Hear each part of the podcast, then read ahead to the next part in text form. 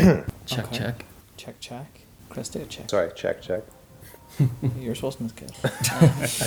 Welcome to Under the Floodlights. My name's Darren Scott, and I'm joined with my co-hosts and my friends, Bailey Hutchison, Christopher Ringland. This is a Premier League podcast. Football is back. We're going to start to look at the fun side of the game. Lionel Messi follows Declan Rice on Instagram. That clown West Ham had in nets who had Weetabix arms. I think the world needs us specifically to give everyone our views on things. And he's on fire. Four out of ten He's on performance fire. against a piss poor defence.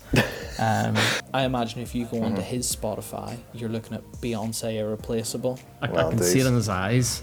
There's not enough pundits digging out Pickford. Hmm. I wanted this entire segment to be about the Jordan Pickfords of the world. Hmm. There's too many that's focused on their sheet of stats in front of them and they'll read off that. and they try to tell us, you know, the goals scored, the expected goals, expected assists. That's that's really not what football's about. Football really is an aesthetics-based game. Football looks better under floodlights, preferably with a little bit of rain. It just looks nice. That's how we like it. Sky Yeah. have too many stat merchants. And we do hate stats. yeah, They're threatening our just- way of life. I was, I was actually about to justify that through um, some Optijo stats, but I'll Oh, just, I'll Chris, just leave absolutely it. not. I'll just Don't, leave it. don't, I'll just leave don't. it. You know. No, I am a Premier League snob. I don't know anything about any league that isn't the Premier League. When we were doing our fantasy football draft, you actually didn't consider Aston Villa players at all because you forgot that they were in the Premier League. I, I honestly believed that Aston Villa had been relegated last Yeah. season.